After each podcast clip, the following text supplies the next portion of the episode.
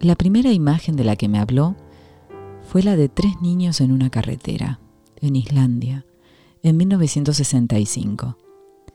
Me dijo que para él era la imagen de la felicidad y que había intentado muchas veces asociarla con otras imágenes, pero nunca lo había logrado. Me escribió, tendré que ponerla sola, al principio de una película, con un largo trozo de cinta negra. Si no se ve la felicidad en la imagen, al menos se verá el negro. Me escribió, regreso de Hokkaido, la isla del norte. Los japoneses ricos y con prisa cogen el avión, los otros el ferry. La espera, la inmovilidad, el sueño fraccionado, curiosamente todo eso me lleva a una guerra pasada o futura, trenes nocturnos, alarmas, refugios atómicos, pequeños fragmentos de guerra contenidos en la vida cotidiana. Le gustaba la fragilidad de esos movimientos suspendidos, esos recuerdos que solo sirvieron para dejar nada más que recuerdos. Escribió, Después de viajar por el mundo, solo me interesa la banalidad. Durante este viaje, la he acorralado con la perseverancia de un caza recompensas. Al alba estaremos en Tokio. Me escribió desde África, comparaba el tiempo africano con el europeo y también con el asiático. Decía que en el siglo XIX la humanidad había ajustado cuentas con el espacio y que el objetivo del siglo XX era la coexistencia de los tiempos. Por cierto, ¿sabíais que hay emus en Ile-de-France? Me escribió que en las Islas Bijagos son las muchachas las que escogen a su prometido. Me escribió que en las afueras de Tokio hay un templo dedicado a los gatos. Me gustaría poder mostraros la simplicidad y la falta de afectación en esa pareja que ha venido al cementerio de gatos a dejar una tablilla de madera con inscripciones. Así su gata Tora estará protegida. No, no estaba muerta, solo se había escapado, pero cuando muriera nadie sabría cómo rezar por ella, cómo interceder para que la muerte la llamara por su verdadero nombre. Tenían que ir los dos, bajo la lluvia, para llevar a cabo el ritual que repararía en el lugar de la rotura el tejido del tiempo. Me escribió, siempre me he preguntado cuál es la función del recuerdo, que no es lo contrario del olvido sino su reverso. No nos acordamos, reescribimos la memoria igual que reescribimos la historia. ¿Cómo acordarse de la sed? Aquí comienza El Eclipse, un programa dedicado a la aventura del cinematógrafo, con Marina Vázquez y Fermín Martínez.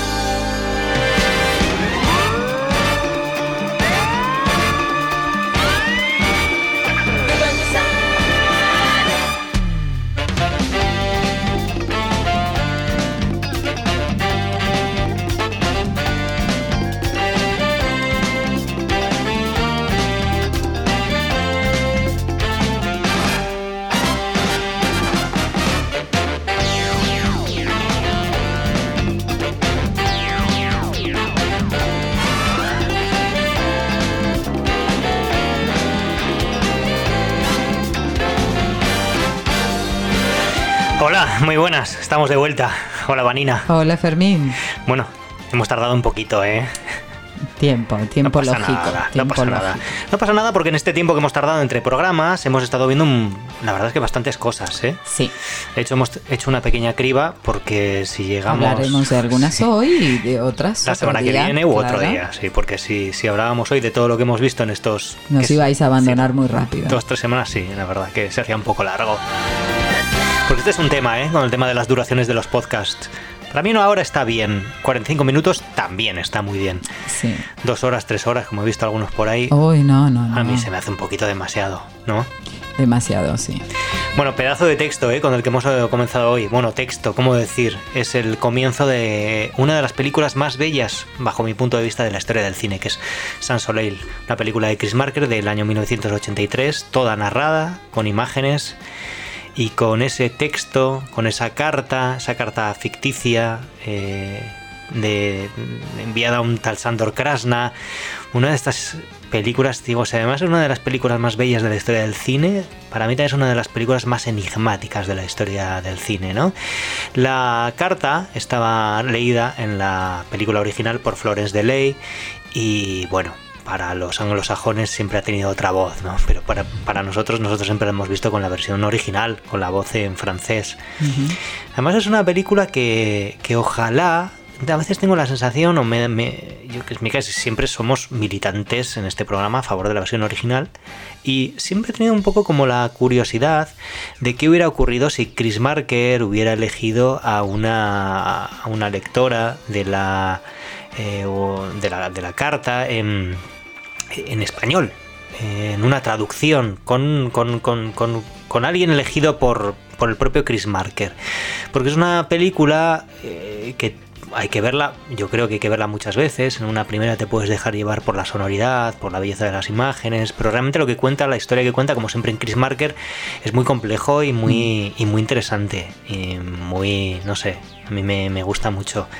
De hecho, esta película la, la, pasé con un grupo con un grupo de mujeres con el que suelo hacer una especie de cineforum y les pasé el texto en, en, papel para que lo pudieran leer después de la película, el texto traducido, la carta en castellano de donde hemos sacado esta, este fragmento que has leído, Vanina.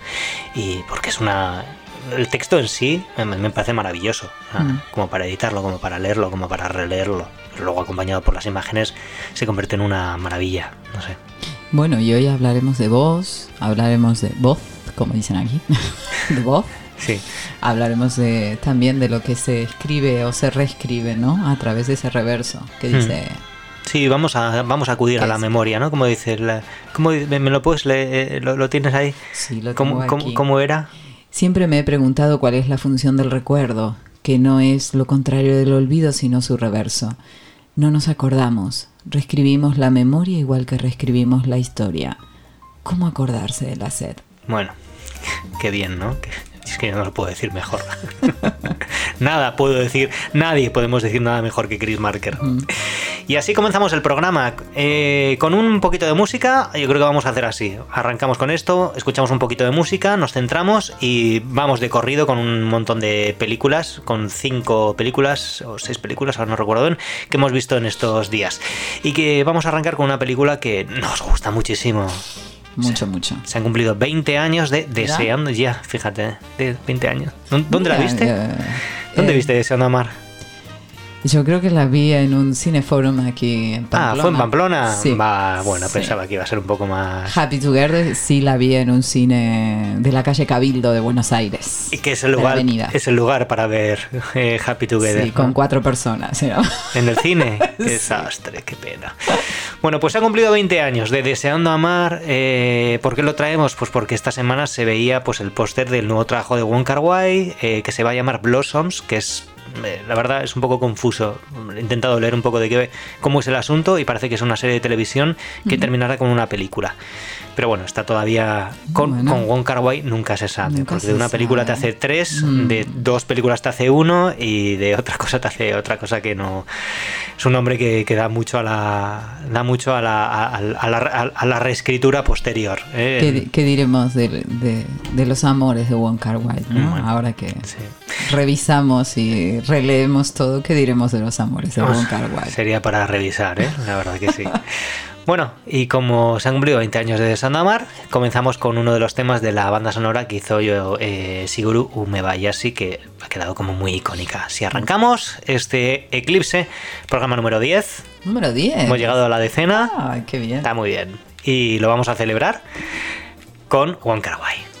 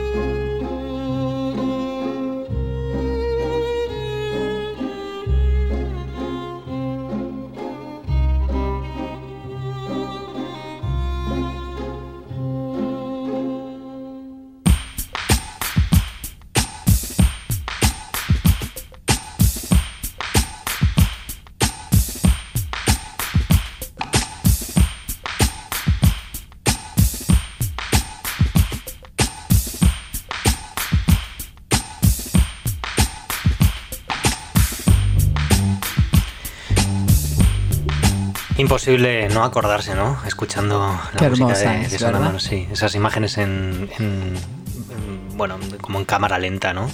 Sí, esos andares. Sí, se me han antojado, se me han antojado fideos chinos, totalmente. Sí. Yo recuerdo que la película, no sé cuántas veces he podido ver esa película, cinco o seis veces, tranquilamente, siete Más veces, igual. más igual. Y la última vez que la vimos eh, fue en una, no sé si te acordarás, fue en una, un pase en- aquí en la filmoteca. es verdad. Y terminamos la, terminó la película, eh, por cierto, en una se veía fatal, porque esta- era una, estaba, era un 35 milímetros, que siempre es un gusto verlo, pero estaba destruido. Estaba, lo habían pasado tantas veces, fue un, es que fue un éxito de Sandomar. Se vio muchísimo en cines, pequeños cines en España, pero se, fue un, un- un pequeño éxito que en una época, claro, del cine en 35 milímetros, y, y me acuerdo que aún estaba, estaba destruida la copia y nos fuimos a... salimos de la película y fuimos a, En a un busca, chino en sí. busca de, Me faltaba ese termo que se meneaba por las escaleras. bueno, es que ¿no? eso hubiera De- sido ya genial traer- traerse a casa ese trono, hubiera sido ya el sumum, ¿no? Pero bueno, Sí, la verdad sí. que seguro que no estaban tan ricos los que comimos. porque Sí, un chino, una- un, chini- un chino, un restaurante chino estos de medio pelo. Sí, además eh, la temporalidad de la peli son los años 60, ¿verdad? Sí, Eh, Y mm, es una peli que en ese sentido tiene un ritmo muy especial. ¿no? Sí. Y, y cómo eh, a veces eh, el amor cambia, ¿no? La temporalidad. Me parece que eso es muy bonito de la película. Sí, además, mm, fue- una cosa curiosa de esa película además es que eh, estaba rodada, parece es Hong es Hong Kong, estaba rodada en Bangkok, en Tailandia, porque decían que, que Bangkok tenía... Se parecía, te- ¿no? sí, tenía, tenía zonas donde las calles pues recordaban o se parecían al Hong Kong de los 50, los 60. Sí. Sí, sí, doy, doy fe, doy fe, la verdad que... Esa contención emocional que tienen los personajes, qué bonita. Sí, qué intensidad. ¿eh? Bueno, pues eh, claro, la vimos en una copia destruida y sabemos que ya se ha restaurado en 4K y que además va a tener estreno en cines, me imagino que limitado, pero eh, pues hacia finales de año o principios del año que viene, así que bueno, Intentaremos. sí, claro, ahí estaremos una vez más y en, comprar el Blu-ray y bueno. 4K y comprar una tele 4K y todo, ¿no? Para volver a verla en las mejores condiciones. Bien, bueno, vamos a la, al, eh, eh, a la sección de la... de- nos, nos hemos saltado el de las noticias esta vez para poder dedicarle un poquito más de tiempo a, a las películas que hemos visto en esta en estas últimas eh, semanas. La verdad que no hemos ido mucho al cine porque tampoco tampoco seguimos quejándonos un poquito más, Mm, seguimos no, no quejándonos. estamos en una zona de muchos estrenos, igual no. quienes viven en otros lugares tienen más Sí, posibilidades. Sí, aunque, eh, aunque es verdad que ya se han empezado a estrenar cosas, ¿eh? y poco a poco vamos a ir, vamos a Mm. ir viendo. Hay algunas cancelaciones, etcétera, pero bueno, poco a poco ya vamos a ir viendo, viendo cositas. Y nos vamos a la década del 60, justamente, pero en otro lugar del mundo, ¿no? Sí, Estados Unidos, año 1969, Mm. en una de estas cosas, eh, una de estas, de estas historias también de, infa- de la infamia de la justicia Mm, norteamericana, sí, ¿no? Que Cuando me dijiste, vamos a ver la última película de Aaron Sorkin, dije, wow. Se nos viene un palabrerío y bueno, y no, no, no me Bueno, un poco tan- sí. eh, que- que- A ver, vamos, siempre, está- ¿no? Estamos hablando de la película eh, El juicio de los siete de Chicago, que es Mm. la, la última película, eh, esta vez dirigida también por Aaron Sorkin. ¿Quién Mm. es Aaron Sorkin? Guionista, creador de El ala oeste de la Casa Blanca, Molly's Game, The Mm. Newsroom, guionista de La red social, la película de David Fincher, que quizás mi trabajo favorito de David Fincher, Mm. eh, algunos hombres buenos ya más atrás en el tiempo, y un hombre pues eso, lo que tú decías. Ah, Para mí, Caminamos por los pasillos y tenemos unas Sí. conversaciones. sí, eso está muy presente en el ala oeste de la Casa Blanca. sí. Pero, claro, yo tengo un problema con Aaron Sorkin y es, el- es esta cosa de los, gran, estos- los grandes hombres eh, estadounidenses, de los grandes discursos. Sí, se olvida, sí. Se, eh, quiero decir, eh, no, esta cosa de este, este, este, interés, porque siempre ella... ah, Yo creo que Aaron Sorkin hubiera sido un hombre feliz dedicándose a escribir discursos para Barack Obama o para, no, no sé, Para hombres. para hombres. sí, de pero, importancia. pero para hombres que, le, que leyeran bien, como, no sé, como Barack Obama, ¿no? Yo qué sé. eh, No, sé, no sé. Yo pienso en Joe Biden y la verdad es que no, no, no, no, me parece que tenga esa, esa capacidad de, leer los discursos como tenía Obama, que luego, bueno, luego lo que, que decir, estoy hablando exclusivamente, exclusivamente mm. de los discursos y la manera de leer los discursos, no de lo, mm. no, no, no de lo que, no de lo que luego se lleva a la mm, práctica, ¿eh? ni muchísimo menos. Y sí, eh, bueno, me, pasaba en el casa, en la casa, en el, en el ala oeste de la Casa Blanca, me pasaba también, ¿no? Que, que, que construí unos personajes de, de una bondad y un candor que luego... Sí, es excesivamente ingenua eh, para, sí, claro. lo que luego hemos visto... Claro, luego tenemos el reverso del ala oeste, eh, de perdón, de, de em, eh, House of Cards, ¿no? Claro. De verdad, el mismo Barack Obama decía que la. Siendo que House of Cards lo llevaba pues al límite, ¿no? Con, con, un presidente asesino. Asesino, claro. Entonces, pero. el propio Barack Obama dijo que la política estadounidense, o lo que es la política de la Casa Blanca, eh, no estaba muy lejano de, House of Cards. Desde luego se, gusta y seguro que se parece más a House of Cards. Sí, sí, sí, se trata de parecer más a House of Cards que, a, que al ala oeste de la Casa Blanca, donde es que no, no, no había ni mezquindad, ni, ni había. No, no había. Eh, no sé. Eran Todo eran eh, nobles causas, sentimientos y, y peleas nobles y justas, y sabemos que eso no no, no es así. No lo sabemos solo por House of Cards, lo sabemos por, por la actualidad, ¿no? Y porque, bueno. Sí, bueno, lees a los cronistas políticos, incluso a los cronistas que han estado escribiendo libros después de estar en la Casa Blanca con. Eh, eh, con, Donald Trump y bueno, es que lo que relatan es otra cosa, evidentemente. Bueno, y es curioso estos días que hay tantas eh, tanta cuestión sobre quién puede votar, ¿no? Eh, cuando tú ves el ala oeste y ese discurso ¿no? de la democracia, la democracia y la democracia es para pocos. Y en ese en, eso no se aborda en, general. Quienes pueden votar y ahora cuando la cuestión es complicada, eh, cuando estos cuatro años, entiendo yo, de, eh, de lo que es la presencia de Trump, es donde empiezan a aparecer estas cuestiones que han estado siempre. Es decir, siempre ha sido difícil. que ciertos sectores de la población puedan votar y, todo este discurso de la libertad, que además hoy está muy instalado, eh, empieza a ser un, pequeño caos, ¿no? Y en eso creo que la peli nos trae cierta actualidad sobre el tema de la libertad, la libertad eh, para expresarse, para manifestarse, ¿no? Esta peli va a hablar eh, de un juicio por, conspirar contra la seguridad nacional de parte de quienes se manifiestan en el Congreso Demócrata eh, en contra de la guerra de Vietnam. este Congreso ocurre en Chicago y, termina en unos graves enfrentamientos. con las fuerzas de seguridad que están en Chicago, que recuerda a lo que pasa también hoy día en las calles de, eh, de Estados Unidos, ¿no? Entonces, em, creo que es una peli que es muy interesante en esta idea que tratábamos al principio de eh, de reescribir la memoria, ¿no? Cómo se presenta una película que nos adelanta lo que supone un low fair, que lo hemos visto en otros sentidos en, en, en, Brasil, en Argentina, bueno, en, determinados lugares, quizás lo de Brasil es lo más eh, sangrante, ¿no? Y, mm, y en Bolivia, ya en Bolivia supuso un golpe de Estado directamente. En, Honduras otro. Claro.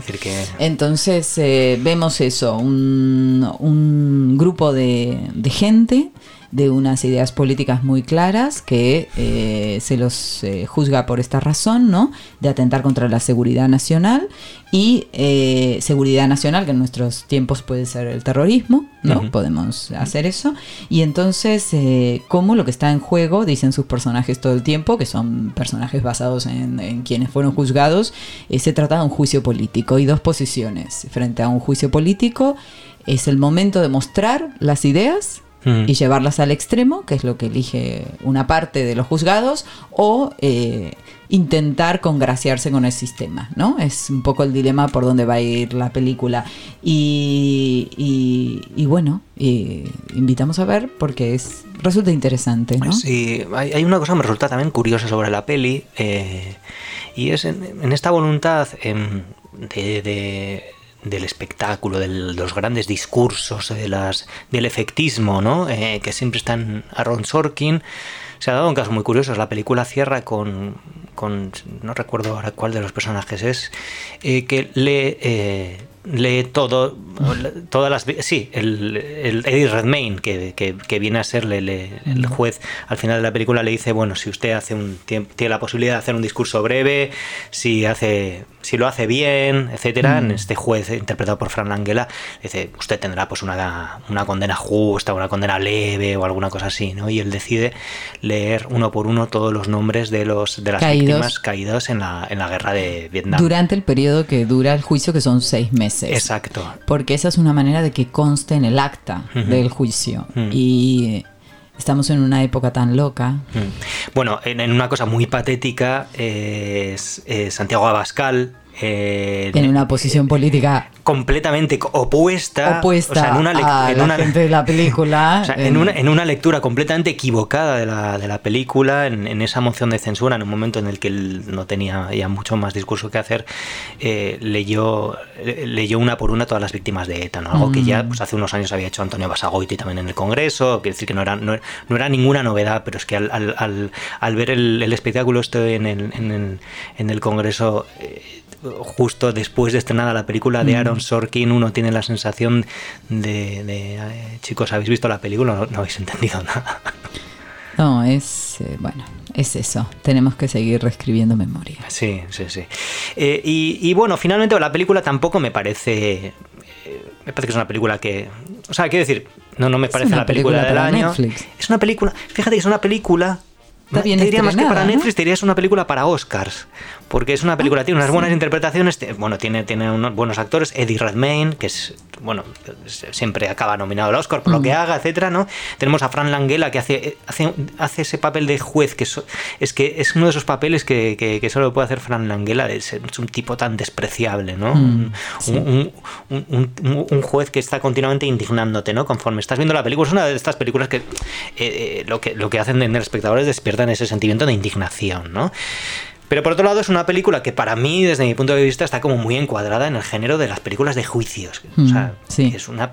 O sea, es el género de por un lado, por un lado para los Oscars, por este tema de las interpretaciones, de hecho ya hay, mm, eh, hay voces que dicen que evidentemente va a, tener un papel importante en los Oscars de este año, junto con la, la, peli eh, de David Fincher, la película que ha hecho sobre eh, Mank, sobre Herman Mankiewicz, que era el guionista de Ciudadano Kane, una película que ha hecho en blanco y negro y que también dicen que va a acabar pues, todas las nominaciones para los Oscars de este año, que evidentemente pues vamos a tener unos Oscars pues muy tomadas por las plataformas, porque no no, ha habido, estrenos en el cine, claro.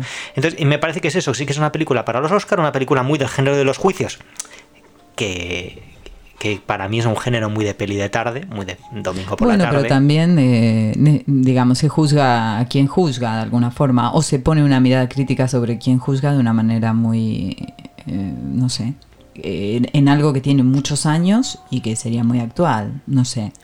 No es un juicio sin más donde es un juicio donde lo que está en, eh, visto sobre todo es el sistema, hmm. ¿no? Todo el tratamiento del jurado, el juez, la, la, esa posición de tanto poder de ese juez, ¿no? Sí, y un, tema de cloacas, de... Gran tema de cloacas. De acuerdo entre el, entre el juez y, hmm. el Ministerio Fiscal, y etcétera, ¿no? Entonces, en ese sentido, me parece que, está muy bien lo que has hecho de conectar con el lawfare, porque se me hace una película eh, tremendamente actual. Sí.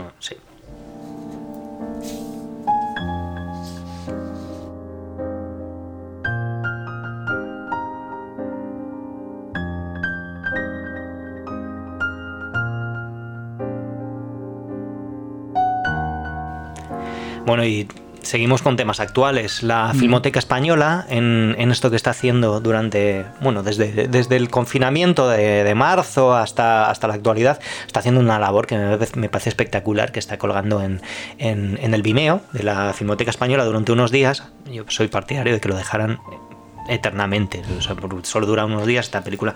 Hubo solo una semana de posibilidad para verla. A mí me gustaría que, que eso quedara ahí, eh, o en el Vimeo de la, de la Filmoteca Española, o, mm. una iniciativa que empezaron a hacer con Radio Televisión Española de colgar ciertas películas en la, en la web de Radio Televisión Española en abierto para, para todo el mundo. Mm. Me parece que es un, es un trabajo que están haciendo que es excelente y que me parece que habría que potenciarlo y, hacerlo más. Y lo que hicieron fue colgar en, en el canal de Vimeo entre dentro de las rarezas, uno de los primeros trabajos de Patricio Guzmán, que es un trabajo que hizo en realidad la práctica eh, del segundo curso eh, del segundo curso de, los estudios de, de, Patricio Guzmán en la, en la Escuela Oficial de Cinematografía eh, española, que yo, mm, vamos, ni siquiera sabía que había estudiado ahí, bueno, tampoco he leído nunca así mucho sobre, la, sobre los estudios de, Patricio Guzmán, y un trabajo que se llama Apunte sobre la, la tortura y otras formas de diálogo, un trabajo que hizo Patricio Guzmán en el año 68, pues eso, en la Escuela Oficial de Cinematografía, eh, cuando él se había escapado un poco pues eh, buscando una estudiar cine fuera de Chile y, dicen que bueno pues por idioma acabó en Madrid estudiando pues en, ahí en la escuela oficial de cinematografía compartiendo no curso, pero compartiendo escuela con gente luego pues muy, muy, muy mítica de la... Esto siempre me, resulta interesante, ¿no? ver las conexiones de los directores, con quiénes son sus amistades, quiénes fueron sus compañeros de estudio, compañeros de estudio de Patricia Guzmán que fueron pues gente bien conocida como Méndez Leite, José Luis García Sánchez, Cecilia Bartolomé, que, que, tiene unas películas muy interesantes, que además a mí me parece que lo que hace en esta película, luego Cecilia, lo que hace Patricia Guzmán en esta película, luego Cecilia Bartolomé lo desarrollaría muchísimo durante eh, la transición, eh, en la parte más experimental, lo hizo con Margarita y el Lobo también por esos años, pero luego en la parte más documental, durante la transición, pues hizo unos documentales súper interesantes.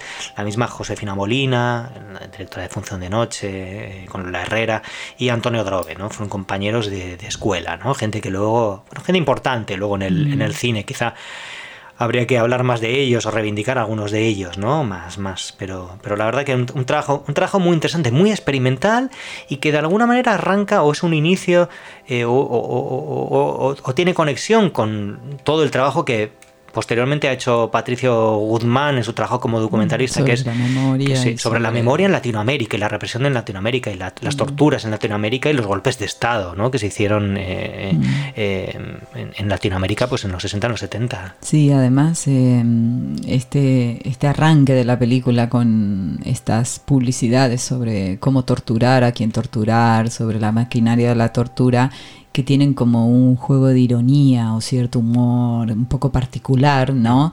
Eh, resulta, es una peli del año 68, es verdad que en Argentina, por ejemplo, ya hubo un golpe en ese año, pero eh, resulta la antesala de lo que se verá luego eh, con, con, el plan Cóndor y demás, y lo inquietante de lo premonitorio, ¿verdad? O de lo que ya se cosía a nivel intelectual o de reflexión y estaba, estaba ahí, ¿no? Sí, claro, ten en cuenta que dos años después sube el, eh, gana las elecciones eh, Salvador Allende en Chile mm. y, tres años después... está el propio Guzmán. claro, está el golpe de Estado de Pinochet. Sí, sí, sí, sí. Es, un, es un cortometraje, la verdad que eh, muy interesante porque además aparece citado el Che Guevara y, muchos, eh, muchos eh, pensadores ¿verdad? del momento y, y, también este contraste entre lo que sucede y la lentitud de la reflexión o del diálogo, ¿no? Están torturando y estamos debatiendo acerca de, yo creo que ahí hay una mirada crítica muy... Sí, sobre el discurso marxista, etcétera, y desde dónde, y quién lo hacía. Y... Sí. La verdad que sí. Y la publicidad tuvo una cuestión muy especial luego durante las dictaduras y por eso me resulta también valioso que empiece con el, tema de la dictadura, ¿no? En Argentina eh, había publicidades como vamos a mostrarle al mundo que somos derechos y humanos, ¿no? Haciendo una perversión del concepto de derechos humanos y, y todo, toda esta todos estos golpes cívico-militares que tuvimos en Latinoamérica se acompañaron de una importante injerencia de los medios de comunicación. Entonces, no me parece cualquier cosa el, que le empiece con esta cita a la publicidad, ¿no? Sí, luego tiene, tiene una cosa como muy experimental, también hace estos cortes abruptos, eh, cambio de, cambios mm. de de, tema eh, continuos, ¿no? Mm. Es que es una película eh, de alguna manera como fragmentada, eh, como hecha a base de, de retazos, de ideas, como si fuera un pequeño collage, es una cosa, bueno, muy de la época también, ¿eh? pues esto, lo, esto aparece mucho en el cine de los, de los 60, en esa manera, en ese intento de eh, generar nuevas narrativas, narrativas diferentes, ¿no? de desapegarse un poquito del cine clásico, de desapegarse del, no sé, del documental televisivo, o tampoco televisivo, pero el no sé, intentar hacer otra cosa, o intentar crear nuevos lenguajes, o intentar... Me gustan las películas que, que, eh, buscan eh, otras maneras de hacer, aunque luego, la, no sé, es un trabajo que, para mí hay que verlo desde el punto de vista como un trabajo de alguien que está haciendo una práctica de ese. Claro, que está estudiando. Que está estudiando y está, haciendo una práctica. Sí, pero más allá del tema, ¿eh? que evidentemente el tema de la película me conmueve profundamente. Formalmente, sí, formalmente es curioso. Hablamos de una actualidad. Chile la semana pasada ha decidido que va a eh, reformar por fin la, la, constitución. Que va a ser una constitución que no sea la de Pinochet, una constitución además en la que van a estar las mujeres también, cuestión que otros países mm, que pueden pensar que tienen una constitución muy democrática no ha contado con las mujeres, entonces me parece un momento... Estás hablando de los padres de la constitución. Estoy hablando de los padres de la constitución. Chile también va a tener madres y, y todo, toda la diversidad actual y me parece que en ese sentido, bueno, es un buen momento, es un cortometraje, no lleva mucho tiempo verlo. Sí, son 15 minutos. Y también en Chile, hace un año, hemos visto que la tortura sigue siendo un, un arma y ahí está, y me parece muy oportuna ver una peli de tantos años. Y desmoraliza un poco.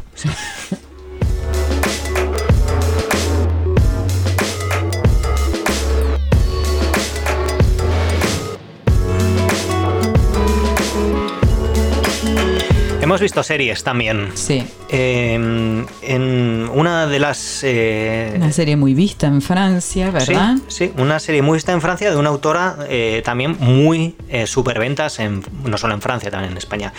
Eh, vende bastante la película. La serie se titula, se llama Vernon Subutex. Son nueve capítulos de aproximadamente 30 minutos, aproximadamente. Y esto es algo que me gusta mucho, cuando, las, cuando los capítulos de las series no tienen una cifra redonda, sino que dependen un poquito.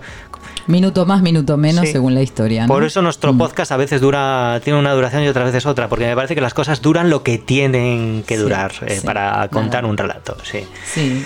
Eh, Esta serie abrió una parte de Cannes de series, ¿no? Que tiene pocas ediciones, ¿no? Hay un, un apartado un can series. Sí, sí, sí, puede ser. Sí, sí. Bueno, pero esto fue, esto pasa con las series. En, claro, evidentemente todas las eh, series francesas intentan mostrarse en Cannes. O sea, es un trabajo de, de, venta de industria totalmente. Sí, sí, sí, totalmente. Sí. sí, sí, No sabía que había can series.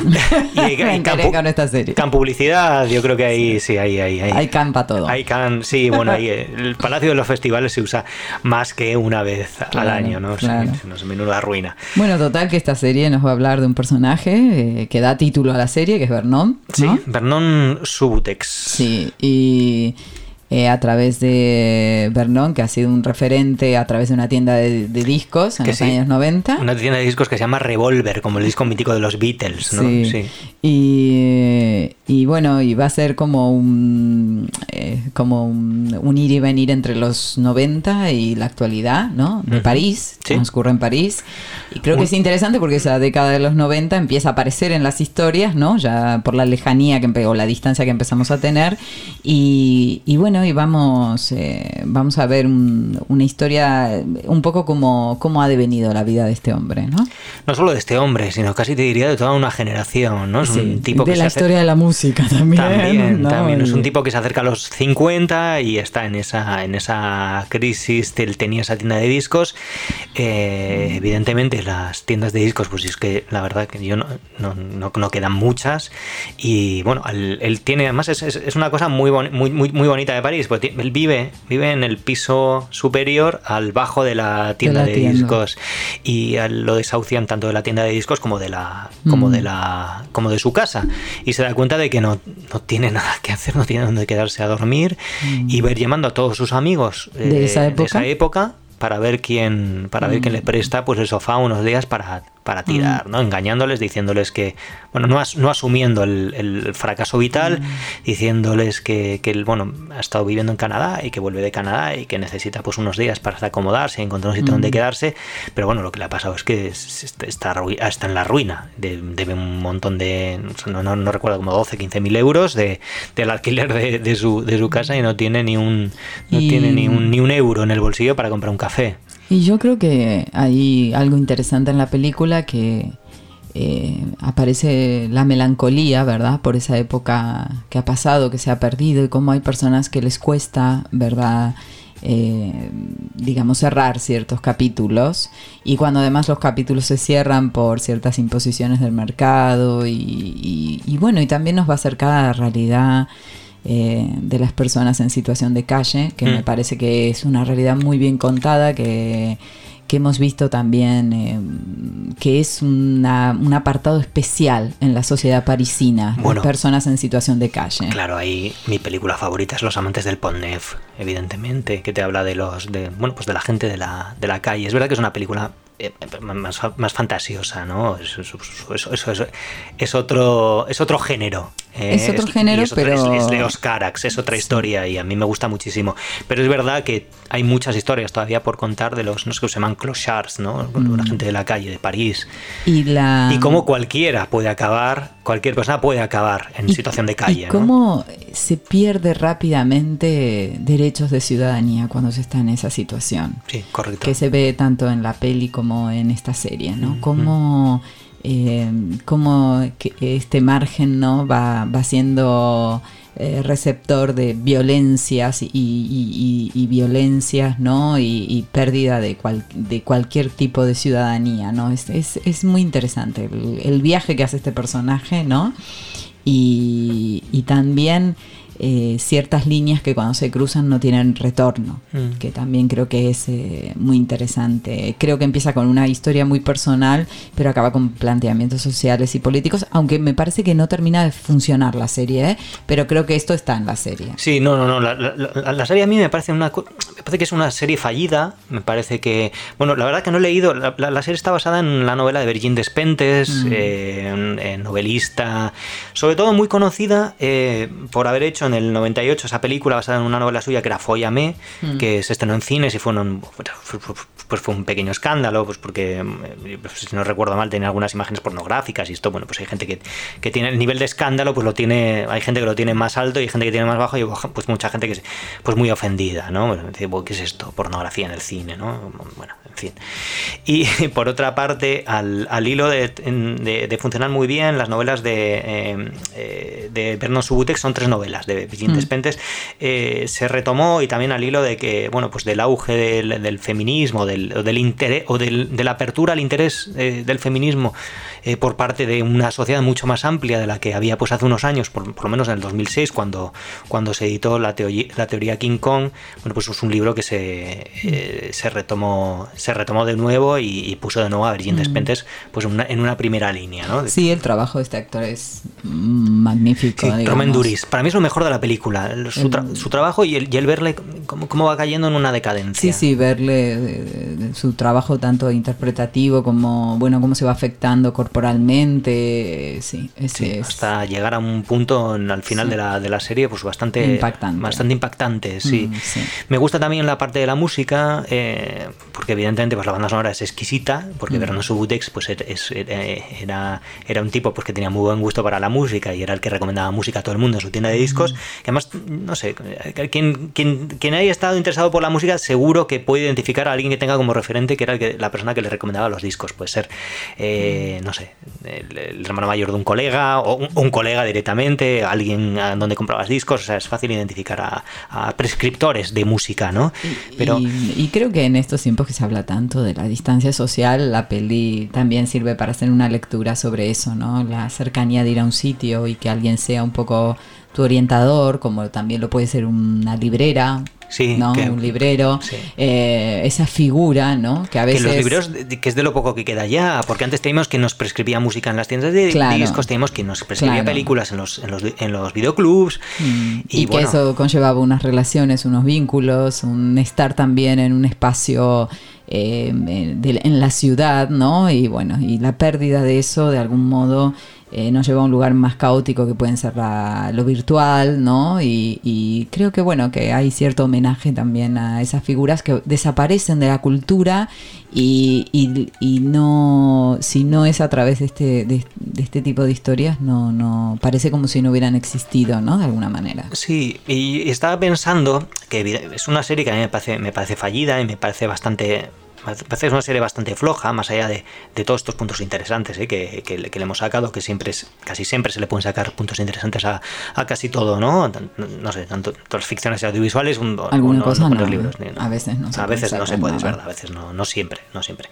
Eh, pero eh, em, me parece que sí que tiene un acierto, o, o es muy, muy- muy- mm, es muy lista la serie en hacer, en, en, en- en cómo está estructurada la serie, en el sentido de que está estructurada en nueve capítulos de aproximadamente media hora. Y claro, eso te lleva con una facilidad. eh, yo estoy seguro de que si en vez de ser capítulos de media hora hubieran sido capítulos de una hora, eh, nueve, ocho, siete, cinco, lo que fuera, eh, no sé si lo hubiéramos terminado. Es decir, una serie es muy digerible porque, porque quizá Sí. no, es, no es muy retórica, eh, no tiene tiempos muertos, como a veces ocurre en, en- en algunas series que, que, que, se pierde en, en- y te acabas bueno, yo no tengo problema en quitar la serie si me aburro, ¿no? O sea, que lo, pe- lo, lo peor, lo, lo- lo peor que puede ser para mí una serie es que me aburra, ¿no? Mm, O sea, sí. que no encuentre punto de interés en, en- en nada o, o que no tenga suficientes puntos de enganches como para, para aguantar una serie. A mí hay algo que me gusta de la serie que es que hay cosas que estaban mal ahora, que están mal ahora y estaban mal antes. Sí, en, en eso es acertado la en serie. eso, sí, sí. en una época donde, ay, no pueden revisar dónde estaba posicionado en algunos temas, la serie me parece que, mm, y como aquello que no, con lo que no se pudo hacer en ese momento, vuelve tarde o temprano, ¿no? Y en ese sentido, eh, me parece que, que está muy bien porque hay personajes que encuentran justicia en los modos actuales que no podía, en ese momento no podía haber ese tipo de justicia, pero no que eso fuera bueno o que todos lo aceptáramos o y Sí. lo dejamos ahí un poco en suspenso para Sí, que para quien no- quiera ver la serie lo pueda ver. Y eso que esa parte de la trama es la que me parece que está peor contada. Está contada todas. Está horrible, muy mal contada. y- además rodeada de unos personajes secundarios que es que no me pueden dar más igual. pero, pero es verdad que eh, lo que ocurre Incluso gente despistada, como, o sea, que, o sea, bueno, despistada quiero decir, está, está Juana Acosta. Y Juana Acosta, que, que es una mujer que, bueno, no sé, yo le tengo muy- como cierto cariño, me mucho gust- aprecio, sí. me por- gusta el personaje. Sí, por- me- en en- me- mm, le tengo mucho aprecio por, por crematorio, ¿no? Me parece Sí. que hace un papel bastante chulo en crematorio.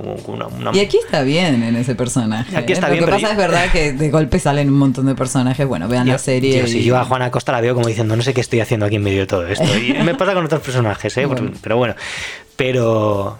Pero bueno, al final. Pero Sí, es tiene eso. sus puntos de interés. Me gusta porque, volviendo sobre ciertos hechos del pasado, tienen la misma lectura que ahora.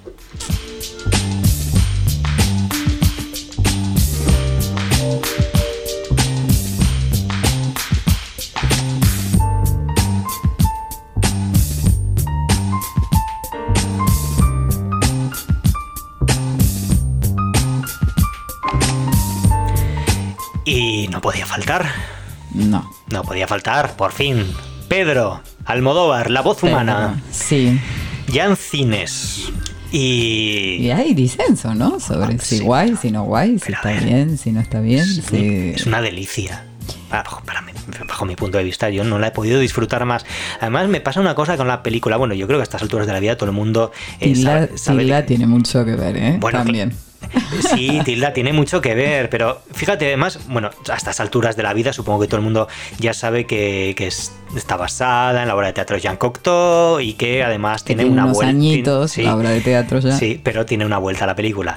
Eh, yo, la- eh, sobre Tilda, además, no sé si fue en este programa, em, una de las cosas más, más, eh, más, más chulas que, que detectamos al principio, la, dijiste tú, yo no sé si la llegaste a decir en el programa, pero fue la primera vez que vimos a Tilda Swinton con el, con el vestido rojo, dijiste, ostras, es Marisa Paredes. Sí.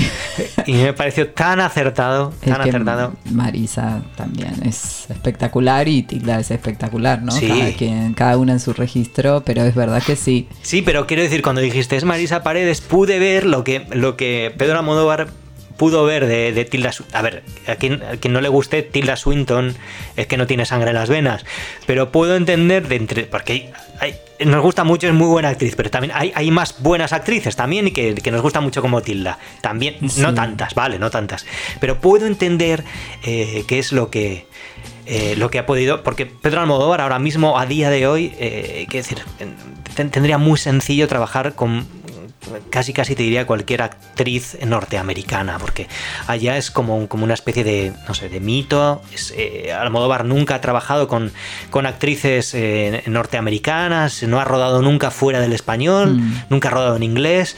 Y bueno, el, otro día le, leí, le leí en una mm. entrevista que decía que eh, le preguntan, ¿volverías a rodar en inglés? Porque siempre tiene ese, ese problema. Él dijo como que si es con tilda, sí. Mm, sí, porque creo que lo que estamos viendo es quién mira.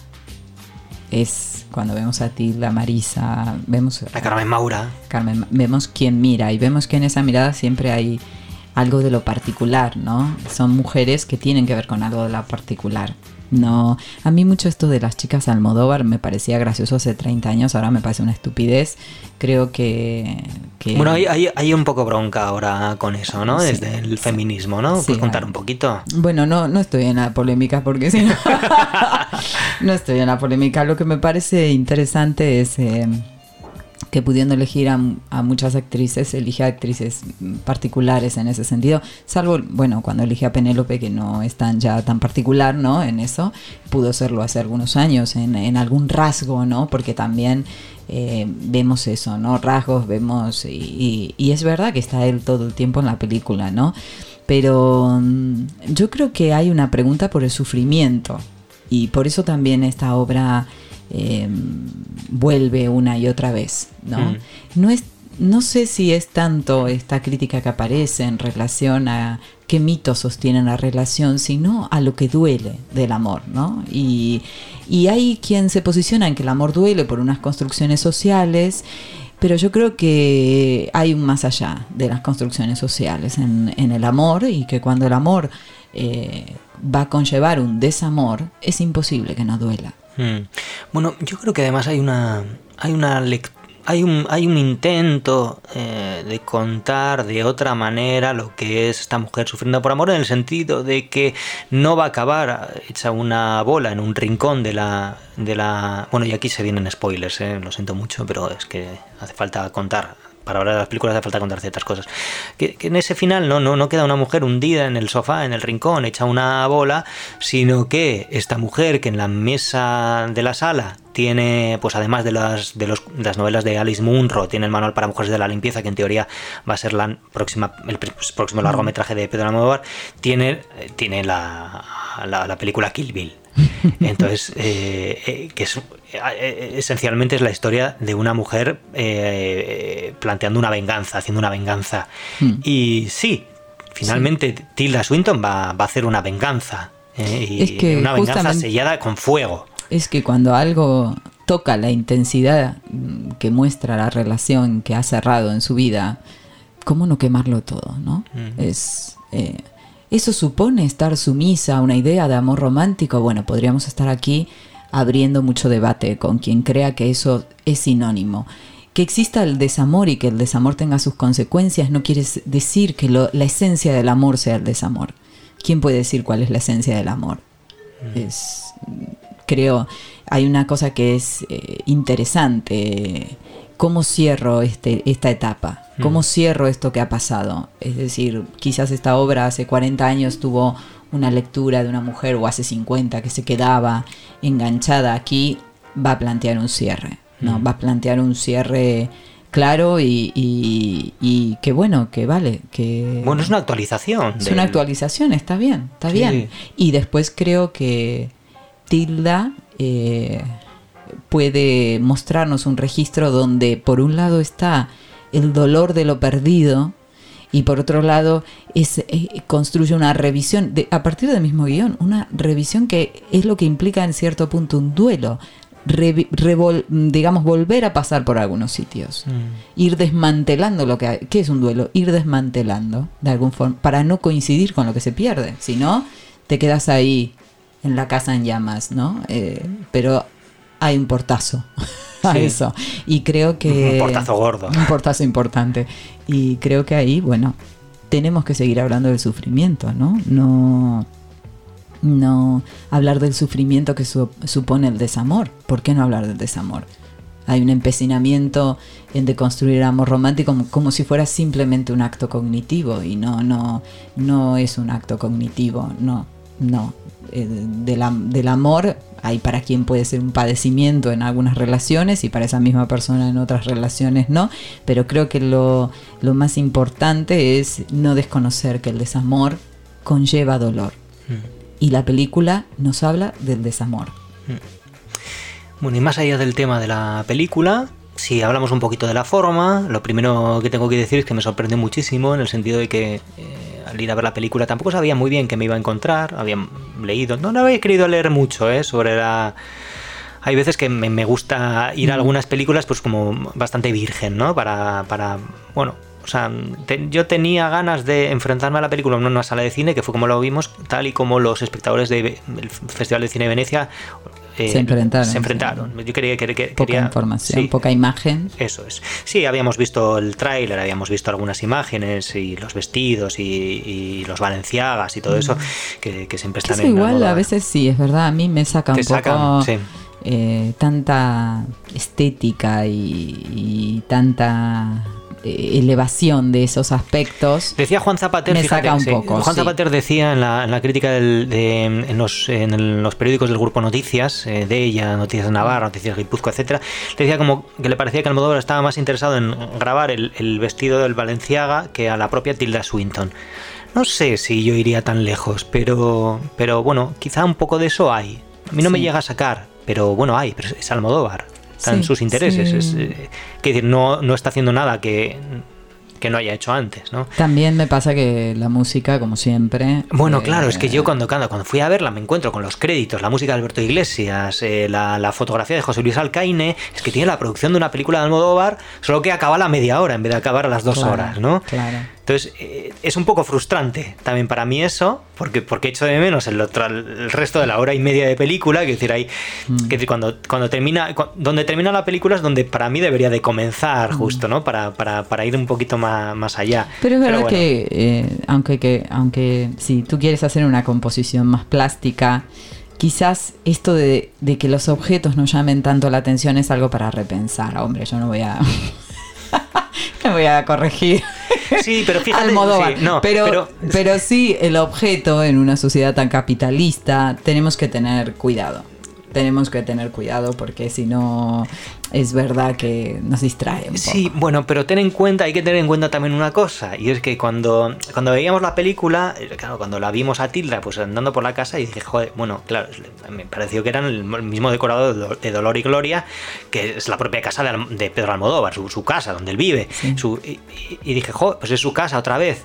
Pero no, eh, finalmente vemos que es todo un, decorado en un hangar en Madrid. De hecho, cuando, cuando Tilda sale por la puerta o cuando entran los bomberos, vemos enfrente un wok o un, un restaurante de estos chinos de polígono muy grandes mm.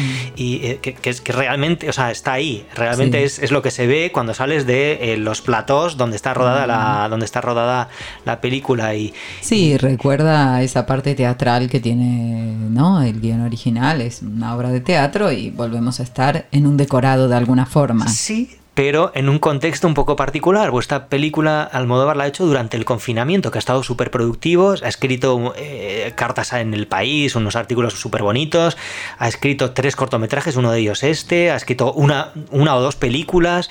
Entonces, mm, sí que es verdad que el, texto parte de, es un texto teatral pero mm, pienso que, no sé, no dejo de pensar que algo tenga que ver el hecho de que, no de sé, cómo, de cómo, cómo- los encierros se transformaron en platos Sí, o... algo así, no sé. Pues, es bonito eso.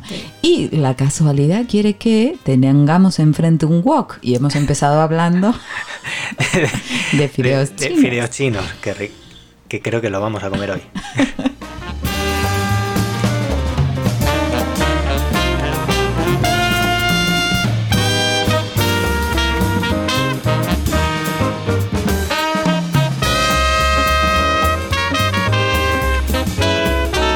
Bueno, Marina, tenemos un montón de películas más aquí esperando. Bueno, sí. Eh, Tenemos- espérennos unos días sí. más y seguimos comentando porque tenemos de todo. Sí, estaba viendo, tenemos, hemos visto Borat, hemos visto Gambito de Dama, hemos visto Seven Days at War, la película de animación que ganó en Li- Sitges. eso, Little Fire. Little Fires Everywhere, que Buenísima, bueno, véanla, véanla. Buenísima serie, nos ha encantado. Sí, ve- véanla trabajo de porque- estas mujeres, es- no sé, Sí. este guion que sorprende, pero no Sí, decimos nada más véanla, hasta eso, porque vamos a hablar la de semana ella que viene la la semana que viene. comentamos. Eso es. Y hasta aquí el Andiamo. eclipse de hoy.